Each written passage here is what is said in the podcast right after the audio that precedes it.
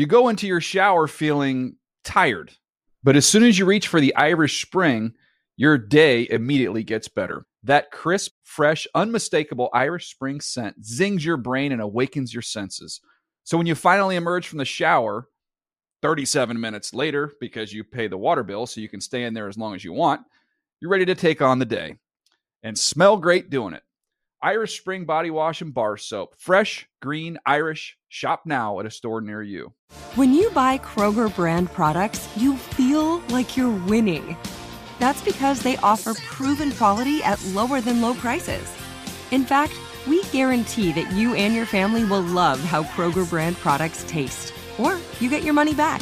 So next time you're shopping for the family, look for delicious Kroger brand products because they'll make you all feel like you're winning. Shop now, in store, or online. Kroger, fresh for everyone.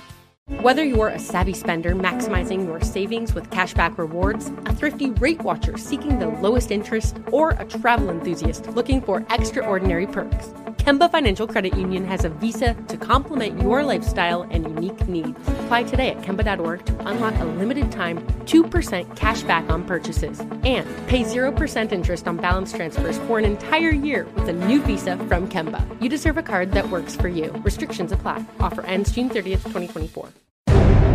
The Around the League podcast is on Coughlin time.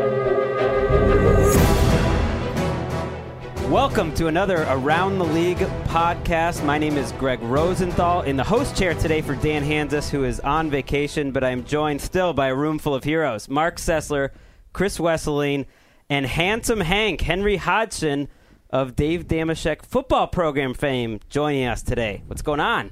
Thank you for having me, guys. I'm a long time listener, first time appearer. Excited to be here.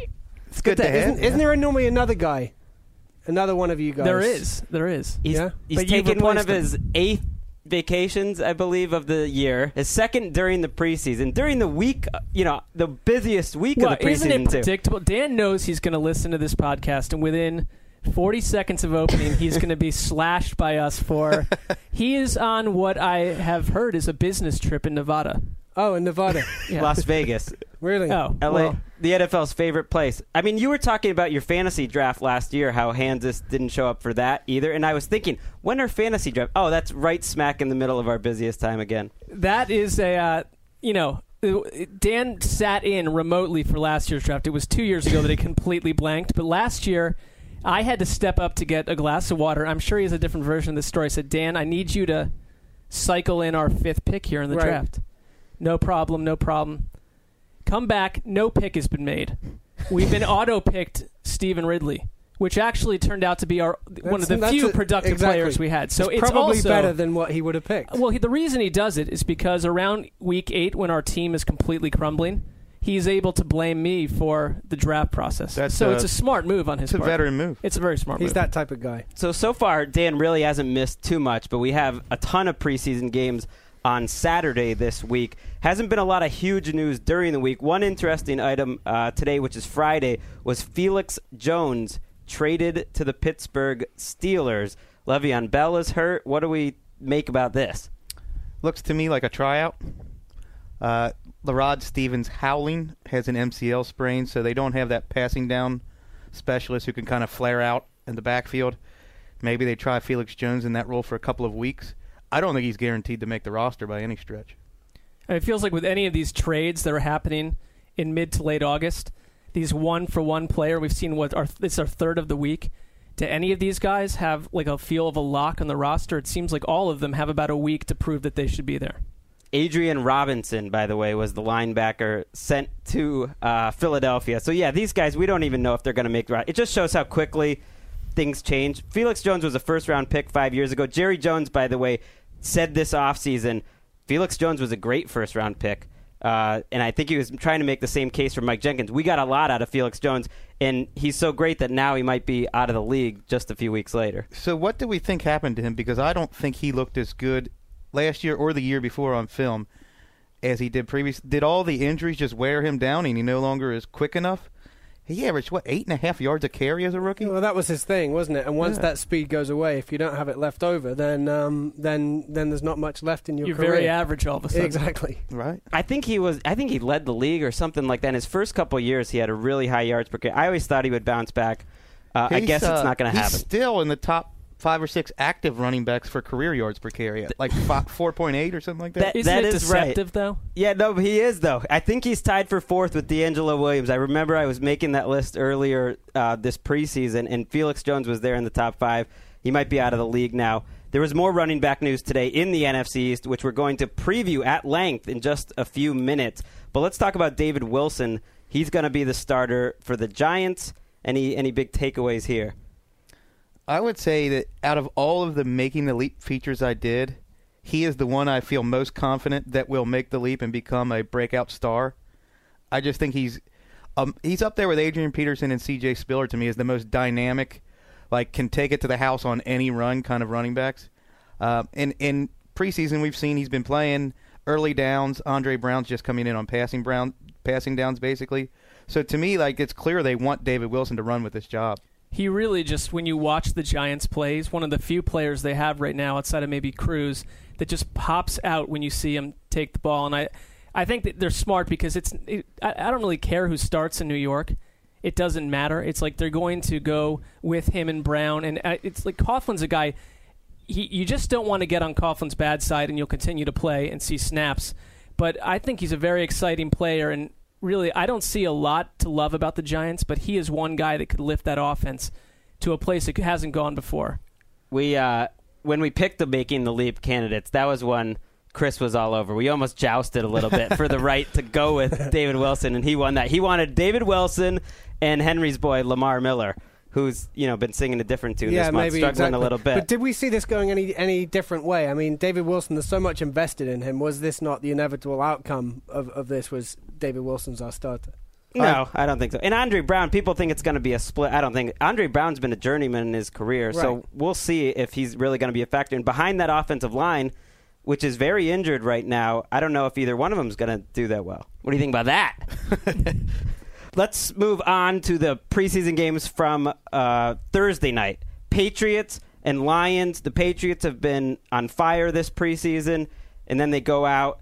They're losing at halftime when the starters are in there 16 to 3. They wind up losing 40 to 9. Tim Tebow doesn't even get into the game. To me, that was kind of expected. Uh, but is there any concern here? Any big takeaways now that we've seen the Patriots for three games this preseason? I guess you could say that the assumption that Brady is so good that all of these new this new cast of characters is just going to fit in seamlessly might be a bad assumption. Uh, I, I I'm not really worried about their offense. I think they'll be fine, but there will be some stops and starts along the way. Um, and Ken Kenbrell Tompkins just looked great last night. Greg and I were discussing this during the game that he beat Darius Slay off the line, then he beat Chris Houston off the line. He's just so quick-footed and can get off the jam better than you would expect any rookie, much less an undrafted rookie. Well, and Slay's had a rough preseason because I watched him get fried by Cleveland two weeks ago. He didn't necessarily have a great night last night. And I just think Tompkins is one reason. Every time people say, you know, the preseason is a waste of my time, it's not real football. Well, to the coaches and especially to some of these players, like it's not just the preseason games, but I look at Tompkins, it's like the whole offseason process has been slowly, you know, building him into what may be their best wide receiver this season. At least the guy that up through now has like looked to be most in tune with Brady. He's very been very productive, and I think it's an exciting guy for them to unearth out of completely nowhere. I think you're taking a shot at me when you're saying those people saying the preseason's oh, I think that's what ninety-five percent of football fans just. I think that's what they say, isn't it? Hank feels differently. He's a big Dolphins fan for everyone out there listening that doesn't know. And he's living and dying with these preseason things. He's like, we're really going to learn what, what Ryan Tannehill and everything's about this week going into last well, look, part of the, part of that is is psychology for myself. Since I have to sit through most of them, I don't want to be sitting there thinking I don't want to be here. so at least I, I need to convince myself that that's a good idea. But yeah, I, I enjoy seeing preseason, seeing young players like like you're saying that you know guys that step up. I think it's interesting, even if they don't do it this year. You know, you have a little thought about well, that guy could do it a year from now. Hank, you might be interested to know that Greg Cosell absolutely raved about Tannehill's uh, last game on his podcast. I th- he had a great game. he, he used the word he- incredible four different times in one sequence of talking about Sounds Tannehill. like Gregg Rosenthal. Yeah, I mean, the preseason's fun for for guys like Kenbrell Tompkins. I mean, Yeah. going into the preseason, we heard so many good things about this guy that he's gonna wind up starting, even though he's an undrafted rookie from Cincinnati. And you're thinking, well, this can't really happen. This is crazy. But right now, watching him, I mean, he looks like a veteran. He looks ready to go. Um, I still think the preseason. It reminds me. Of, there's no predictive value, though. I, I still think in the preseason. I think that's fair. I mean, it's hard to say, oh, well, let's look what happened two weeks ago. Every team is using their offenses and defenses so differently, and Belichick especially. I, you know, invariably, Twitter was wondering last night, are the Patriots in trouble? And I just think, listen, we, we can take nothing that Bill Belichick does in August and, and draw from it a conclusion about where they're going to be two months from now. Right. I think it actually almost last night's game almost plays into Bill Belichick's lap because he's he now he's got something to rally his team around and get angry around and all that. I mean, as much as he said that it was dis- it was disgraceful after the game, I think he was loving it. He you know now he has a chance to really tune those, that team up. my theory on the preseason is much like when we go to our office uh, cafe, the huddle, for lunch, and and we get there, and hopefully no one there is listening to this podcast, and you get there, and sometimes there's no line at all, and you think it's going to be really quick, but it takes a while. Sometimes it's packed, and you think there's no way I'm getting this meal in 20 minutes, but it's right away, and so you can look at all these factors that are going on and try to figure out, oh, is this going to take? But in in the end, you know nothing. And you're just wasting brain cells trying to figure out ahead of time. so The huddle is a- wonderful Interesting analogy. analogy. Well, yeah. the huddle is another operation. The, the huddle as an entity has been lashed on podcasts NFL wide because on Dameshek he's gone on it, and you know what? I'm going to say it. They deserve it because you can't go in Wow. there. One day, no, listen. I, I enjoy the product to some degree, but I have ordered probably a grilled cheese and French fries 35 times. It has never looked the same, and it has never cost the same. and it never. I'm tastes going on good. record Oh, as stop. uh, I Well, wasn't no, it trying to tastes kill good. it. I was No. just trying to say you can't really know what's going to happen before you go in. It's all. I'm going on record as pro huddle. They do an excellent well, job very on my nice, food. Wes. We'll move on. On the other side of that game, Reggie Bush got the ball a ton. The defensive line played well. The the offense has been a little scattershot. Anything? Any big takeaways from the Lions this preseason? I have been calling the uh, Bengals the best defensive line in the NFL, and I think the Lions might have them. Mm-hmm. I think Jason Jones was in the backfield on every play I watched He last was night. great last night. He's going to love playing with Suh and Fairley taking up double teams. Fairley's a beast. and he fits right in in terms of talking trash. Jason Jones was, you know, That was Willie Young, wasn't No, it? no, he did, but Jason Jones did as well. And another time, they all were getting in Brady's face, but Jason Jones had a couple plays where you mentioned he got in the backfield and, and he was talking to Brady too. They really enjoyed crushing Tom Brady last night. They did, yeah. It's funny watching that game and then the other game last night, the Panthers Ravens game, and both of them, the team that won had almost nothing they could take away on offense uh, that was particularly positive, but defensively they, they both had outstanding games. So, was there any concern about Cam or Joe Flacco from that game? I'm concerned about Flacco early in the season. Right? I mean, Stokley was signed 12 days ago and was his go-to guy in key situations last night. That doesn't bode well. Uh, the one rookie who looked good to me was undrafted Marlon Brown out of Georgia, and Harbaugh has kind of raved about him uh, throughout training camp. He's a tall guy with with athleticism, and he looked to have a much better rapport with Joe Flacco than guys like Tandon Doss and Laquan Williams, who have been there for a couple of years now. And they made a point about Flacco during the game that, you know, he couldn't have done this three years ago, but at this stage in his career, after what he's accomplished, he basically told certain coaches, I want this guy, this young guy, out on the field with me. I want to test different combinations of receivers. And that's smart because they're going to be doing that week after week, I think, as the regular season opens. I think if you just look at you know some facts with the Ravens and you had said these facts going into the preseason, you it would sound like they're in trouble. Number 1, Brandon Stokley and Dallas Clark started their third preseason game. I mean, these are guys that no one in the league wanted. Uh, number two, their their number one draft pick and their number two draft pick, Matt Elam and Arthur Brown, are not starting. And Brown is behind Josh Bynes, who was an undrafted rookie a couple years ago. At least he's kind of come up in the system. Maybe he's going to be a really good player. Uh, but Elam is behind James Ihedigbo, who's who's a journeyman.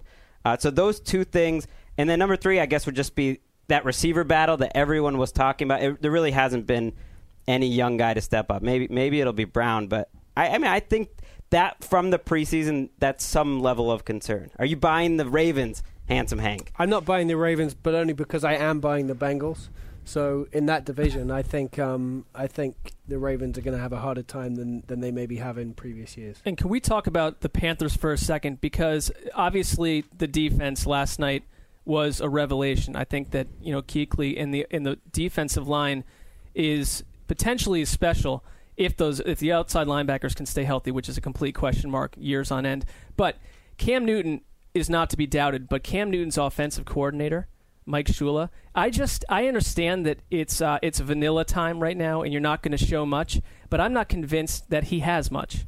And I, I just don't. I look at that offense, and I really question what can they bring to the table in a t- in an in a division where you're going to have to score points to keep up with the rest of that division. I, I, I have seen very little so far to elicit confidence. I guess the um, devil's advocate here is that Cam Newton has been brutal in the preseason his first two years in the league.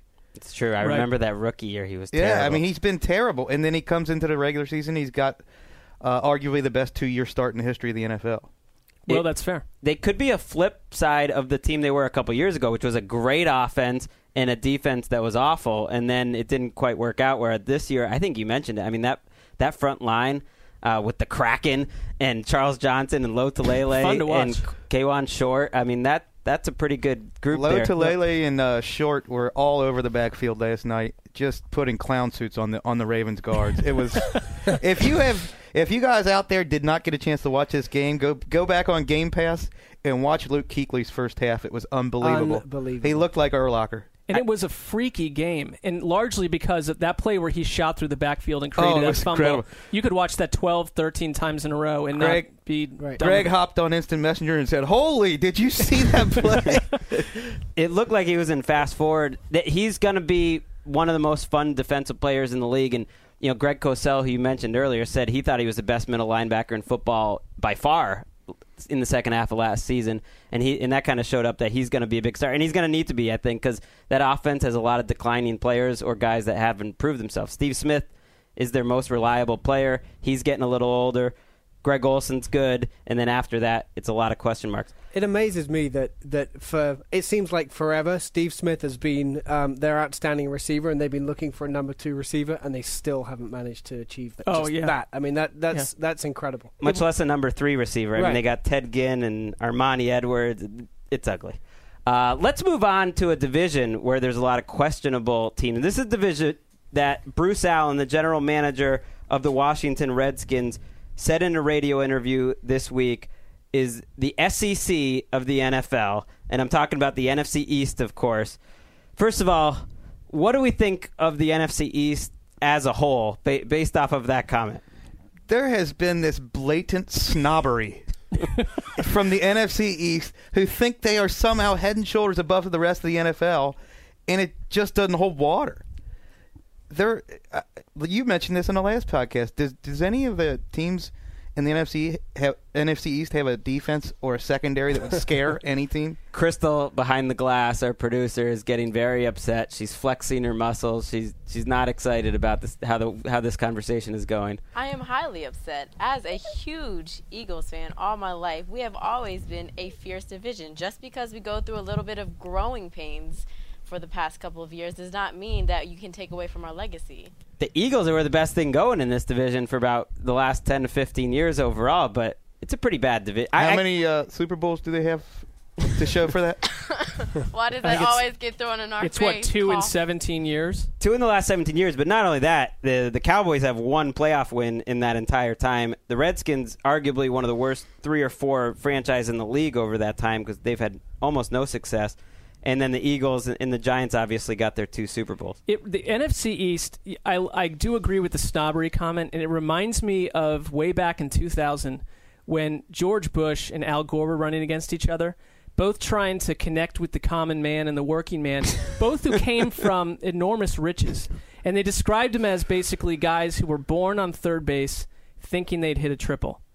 When they had just been. That's a great quote. th- listen, this NFC East is what we grew up loving and watching as kids. Speak for yourself. Well, I'm just saying you have to ad- you have to admire the division for what it was during that great run. It is not that division today. Henry, as a as a fan from the UK that somehow fell in love with uh, the NFL from there, was the NFC East. Oh yeah, the NFC. I mean, I was thinking about as we are talking about this. If you look at the ratio of primetime games, let's say over the course of a decade, to to you know great actual great teams, it's it's it's uh, way out of proportion. I mean that that division. That at one point, you know, you, you, you heard them speaking as if they were going to go and form their own league. You know, they'd be like the NFC East is breaking away to create its own. You know, it was it was considered uh, that good. Right now, let's see how they work out this season. I think it's an interesting division to me this year, at least in that it's kind of tough to predict how it's going to shake Yes, out, and that, that's always a fun thing. But in terms of quality of those four teams. Not, not the strongest division in the league by, by any stretch. Of the Well. Henry's title here at uh, NFL.com is the director of programming. What is your nickname? The DOP? Something I, like I did not. I don't, I don't give myself something like that. Well, he really res- he really respects the numbers, and that's what the NFC East is kind of about. Even Yes. though you can, you know, not enjoy the fact that the Redskins under Jim Zorn were on Sunday Night Football and Monday Night Football seemingly every week for Right. no reason. The reason is because people watch. That's the truth. The best rated games are NFC East games. I think it was eight of the top nine uh, Sunday night football games of all time were Dallas Cowboys games. Um, and so people watch this division. They're interested. Let's start going around the room with our one question per team. Let's start with the Cowboys, Mark. All right, I want to set this up because I believe this really tells us what we think about what Dallas accomplishes this season. We know Tony Romo's entrenched with that new contract. There's no question about them moving on from him. Will Jason Garrett be the head coach of this team next season? Wow, that's. I I'm picking the Cowboys to win the division, so I believe he will Spoiler alert. Not I've- supposed to give that away. be. Oh, sorry. sorry. I'm sure okay. everybody was on the edge of their seats waiting for my pick on the NFC. I think I have confidence in him, but I he's probably the one coach most on the hot seat entering the season, isn't he? Him and Ron Rivera. I mean, in the division for sure. Definitely in that division. Yeah. Do you think he, Jason Garrett's back? I uh, don't want to spoil anything, but I may also be interested in the Cowboys potentially, um, theoretically, winning the NFC East. so I have a feeling that he would be back um, in that situation. But I will also caveat it and uh, hedge my bets by saying if they don't, I think if I, I think honestly, if they don't, let's say break nine wins, I think he's done. I don't think he's back, and I wouldn't be surprised if he's not coaching the team by December. Um, because I think the everything they did this offseason with the defense is a problem. That- Well, they can't pull Jon Gruden out of the booth until after December. well, I don't know. You never know. But Bill Callahan's in place, and he's worked with Gruden before, and and Monte Kiffin too. That's so what I'm they saying. can have Callahan take over. See, I think he'll be It's kind of seamless. I, I always, you always can see that next It, offseason. it almost Gruden feels like the, in. whe- the wheels have already. everything's been set in motion for I- Gruden to seamlessly trans, transition. Th- See, in I think he'll be back because of Jerry Jones, as delusional as he has seems to have become. I think he understands that uh, Garrett is the kind of coach he can control year to year if Garrett will stay there. I don't think he can bring in the big name coach and make that work. He tried that. He's but, but they have to win, and if they don't win this year, I don't think there's any chance Garrett's back. And I think they really hurt themselves when they brought in Monte Kiffin, who, by the way, couldn't have done a worse job at USC. Was pretty much pushed out the door in Tampa Bay his last few years there because they were struggling with the Buccaneers. Everyone seems to forget that. Uh, has a style of defense that have kind of gone out of date in the NFL, Yeah. and now he has to transform all these guys. A lot of them were older and injured. interesting. Interesting that you mentioned Tampa two going out of style because, again, back to our man Greg Cosell mentioned this last week that he bel- he has a theory that the Tampa two will come back because of all the read option, that you need quicker, quicker players and playing closer to the line of scrimmage. And they have a couple. I mean, they have probably the best, most exciting young linebacker duo in the league, and Sean Lee and Bruce Carter. Our number two guy on making the leap. So I like those two guys. But the guys up front, Jay Ratliff, um, counting on him to stay healthy is going to be tricky. Anthony Spencer, not sure what we're going to get. Let's move on to the next team, the Washington Redskins. So uh, I have a question about the Redskins. There's a lot of optimism in Washington and elsewhere in, in the NFL that you know RG3 is coming back, he's going to be healthy, and this team's you know set for takeoff. What happens if RG3 comes back and he isn't the same guy, or even worse, if RG3 comes back and gets injured relatively quickly this season? Wh- where do we see the Redskins going? And, and you know, is do, do they have the pieces in place to win without RG3? I think for the Redskins, we forget what their record was at some point last season. Wasn't Three it like six. three and six, Right. right. And Greg, I believe as a s- as a around the league group, we wrote them off entirely and had to eat those words. But I do think that they also simultaneously have developed one of the game's better backup quarterbacks in Kirk Cousins. And if RG3 can't sustain a 16 game season, I don't think that the offense changes. No question, it loses some of its dynamic abilities, but it doesn't fall off a cliff. Some of my questions with the Redskins are more on the other side of the football. Um, I think that they have a plan in place if RG3 can't do it, but I still don't see them as being quite as uh, impressive as they were last season. Right. Let me couch this by saying that I firmly believe in RG3. I think he'll be fine. I don't think the knee's an issue. I did see that Ron Jaworski came out today and said that he didn't like what he saw from RG3's mechanics, that he was off, the knee was causing him to throw differently. Um, but to answer your question, if RG3 is not under center for some reason, I think they fall flat on their face. I agree. I think they're the worst team in the division if RG3 isn't playing. But you are a you are you are in in the in, in the camp of Cousins of thinking he's I a think capable. Cousins is a fine backup, but I think they manage. They do a great job of managing him. The coaching staff Right. does. He's more like to me like an Alex Smith type of quarterback. I don't think he's a difference maker. Whereas RG three is one of the few difference makers. Right, and Gotcha. that difference you have to make is making up for the defense, which just is flat out not that good. Tom Brady wasn't the same coming off a torn ACL. Mm-hmm. Why do we just assume that Robert Griffin III is, who's entering his second year, didn't get to practice? I'm worried less about the mobility and more about the accuracy. I mean, that was the thing that stuck out to me. Week after week, he might have been the most accurate quarterback in the entire NFL. It's, I mean, it's tough. It's tough enough if you're just going into your second season and you you're healthy and you've practiced. And you know, you mentioned the defense and the I mean, Brandon Meriweather, they're still hoping is going to play a role for them, and DeAngelo Hall still on that team, and Bakari Rambo, a rookie, is going to be playing safety, and there, there's not a lot to be excited about on the defense. Let's move on to the Philadelphia Eagles. That's you, Chris Wesseling. So we've seen in their preseason games, we've already seen Chip Kelly running some pretty exotic schemes. Um, but I saw Brent Celek say this week he can almost see the smirk on his face, saying, well, "I can't wait to unleash what we're going to do." Like, my question to you guys is just how much different is the Eagles' offense going to look than the rest of the league? Has have they been so vanilla so far? Even though we have seen exotic schemes, is Chip Kelly just going to throw the whole league for a loop?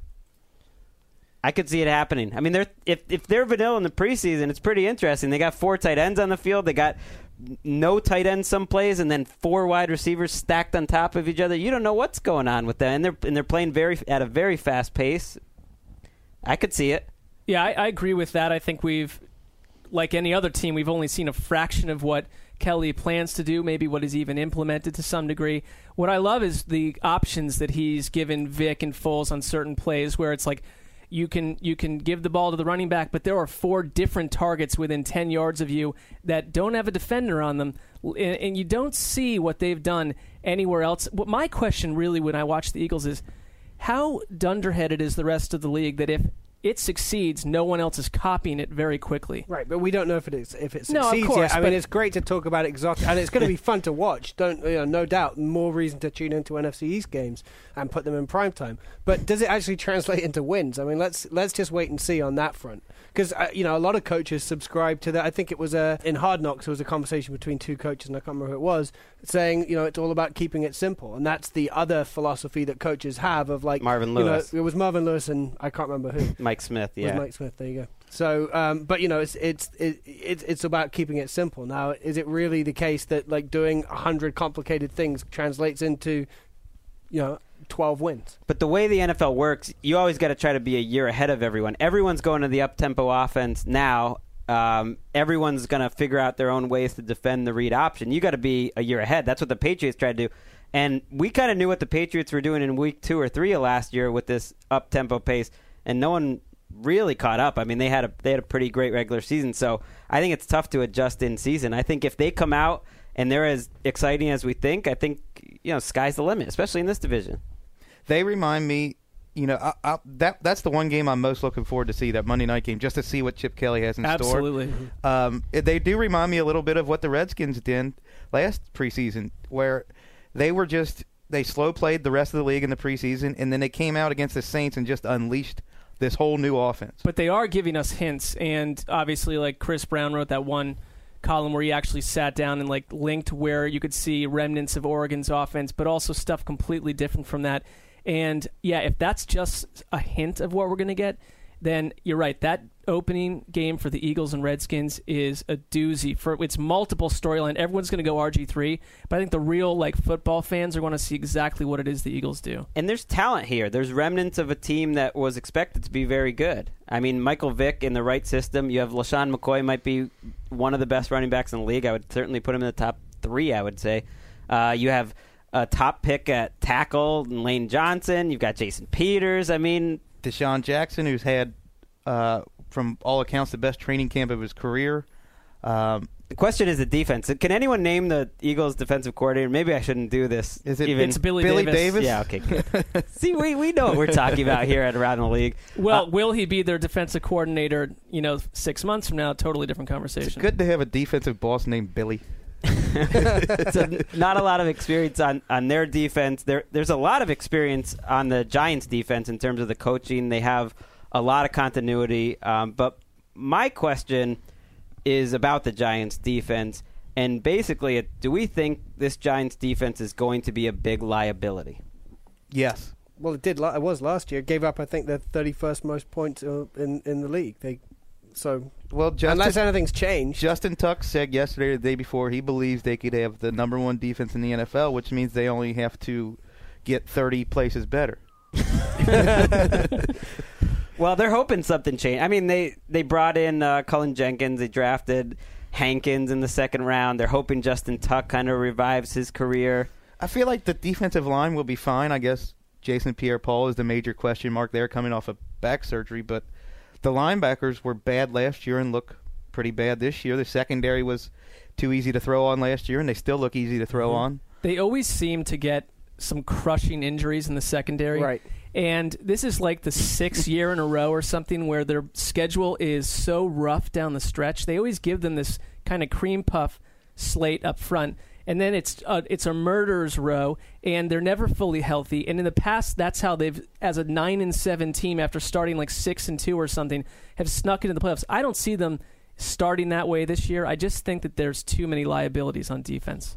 and this is pivoting off the defense a little bit, but let's say they go seven and nine or eight and eight. Are are we then back to talking about Eli Manning as just kind of how we talked about him a couple years ago, before he won the second Super Bowl and everyone was forced to pretend he was a top five quarterback? That is Am I the only one that thinks that? Excellent question because I thought the exact same thing. I think actually now he is he is the quarterback that people thought he was a few. I think he is tangibly better now than he was three or four years, except for that stretch last year when he had a dead arm and he refused to admit it. Yeah, and we can't just talk about oh, let's lay out the issues for the Giants. They're all on defense, and then when they go seven and nine, let's blame Eli Manning. Right. I think he was not the guy. He's not a, a two-time Super Bowl winner in the sense that he alone tugged them there. He played really well. He's got big Justin time Tuck's. He's got two two of Justin Tuck's uh, Super Bowl MVP trophies.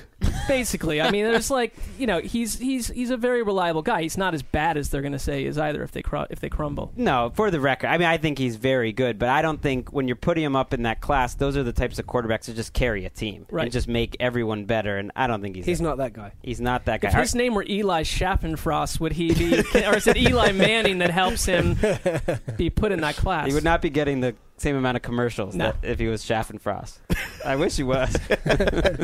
All right, let's go around the room and, and predict the division here. Marc, uh, let's start with you. Okay, and it's weird because Wes and I seem to continually have the same records here, but uh, I have the Cowboys winning the division at nine and seven.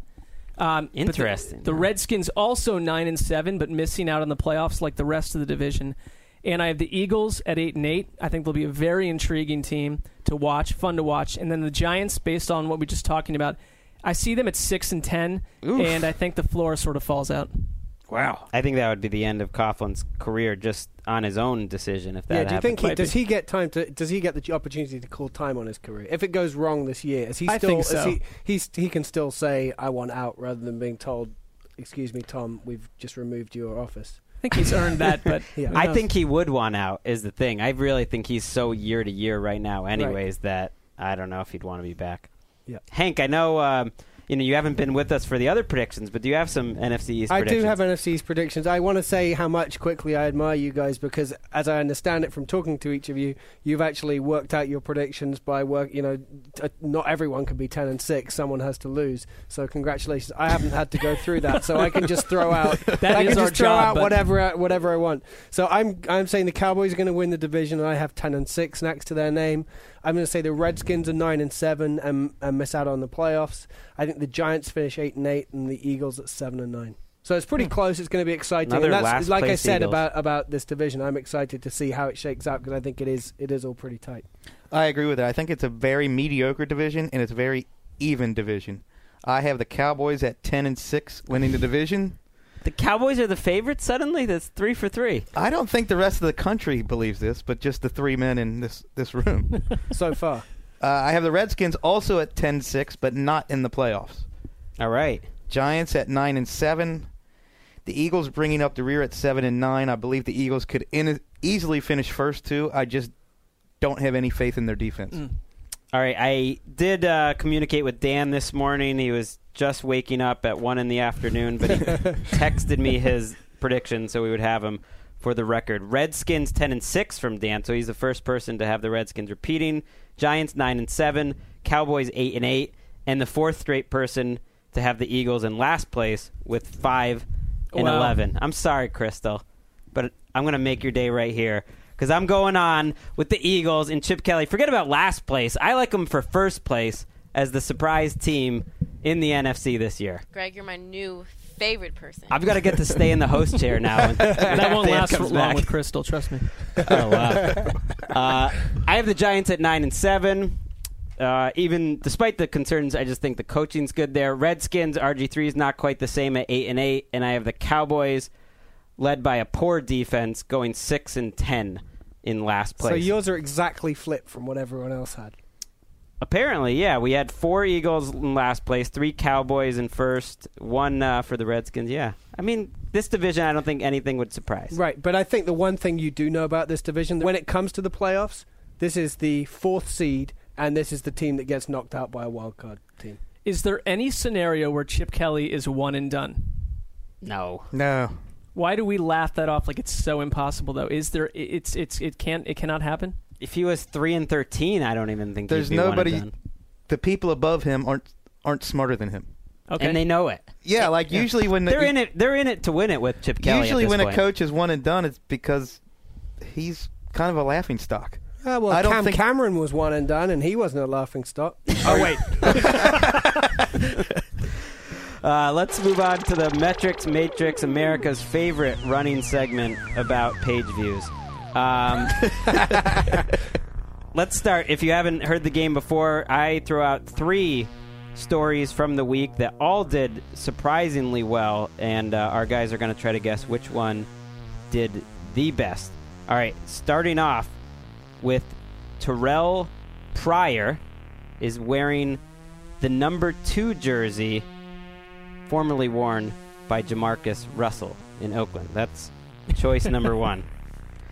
Number two is John Moffitt. Mark Savior in Cleveland didn't last there long and then was traded uh, from Cleveland over to Denver. John Moffitt is choice number two. And number three on the list, New York Jets wide receiver. We almost went a whole show without mentioning the Jets with Dan gone, but here we go. Santonio Holmes is milking his injury, according to some Jets organizational members, according to the New York Post. So once again, to review, we've got Daryl Pr- Terrell Pryor wearing uh, the number two jersey of JaMarcus Russell in Oakland. John Moffitt traded to the Broncos, and uh, Santonio Holmes milking his injury. Let's start with you, Marc. I'm gonna go uh, Moffitt because I think that Seattle is huge in terms of readership, and so is Denver. Henry, who should really win this game every week because all he cares about is numbers. He doesn't even love football. He's just into the metrics. I'm just kidding. He loves football, but he's into Um, the numbers. He loves the the numbers. numbers. That's true. I am also going to go with Moffitt. I think there's a couple of reasons, not least that it's the oldest story of the three that you just gave us the options on. And um, You're like the Greg Cosell of metrics. You come in with like a completely different viewpoint, with a playbook, and uh, and so it's had more chance to collect um, page views. See now, I I got to defer to Henry a little bit on that. I wasn't even thinking about the. It's you been can up jump there on that longer- bandwagon. I'm not going to do it. You know, a trade story always does well, and a screwed up trade story even does better. I'm sure. And JaMarcus Russell does well. I'm going against my mantra that the that the Jets, uh, that fans don't care about the Jets nearly as much as the media does.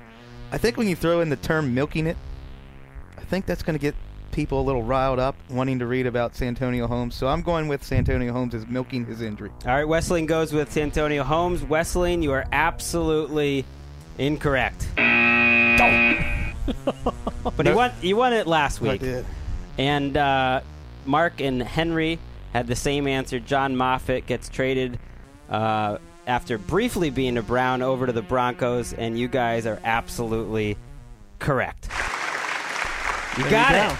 There you go. It had all the elements. Henry, your your prize is you can come back to the show anytime, and uh, you pretty much could anytime because you're kind of our boss. I'm Sort not of. your boss. That's not true at Sort all. of. But I would. I'd love to come back if you invite me back again. Um, and I will. In the meantime, I'll be listening to all your shows instead.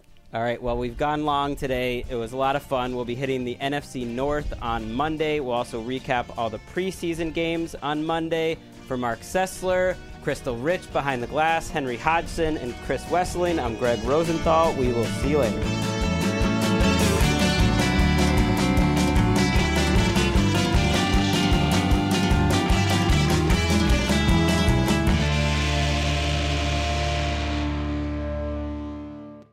You go into your shower feeling tired, but as soon as you reach for the Irish Spring, your day immediately gets better. That crisp, fresh, unmistakable Irish Spring scent zings your brain and awakens your senses. So when you finally emerge from the shower, 37 minutes later, because you pay the water bill so you can stay in there as long as you want, you're ready to take on the day and smell great doing it.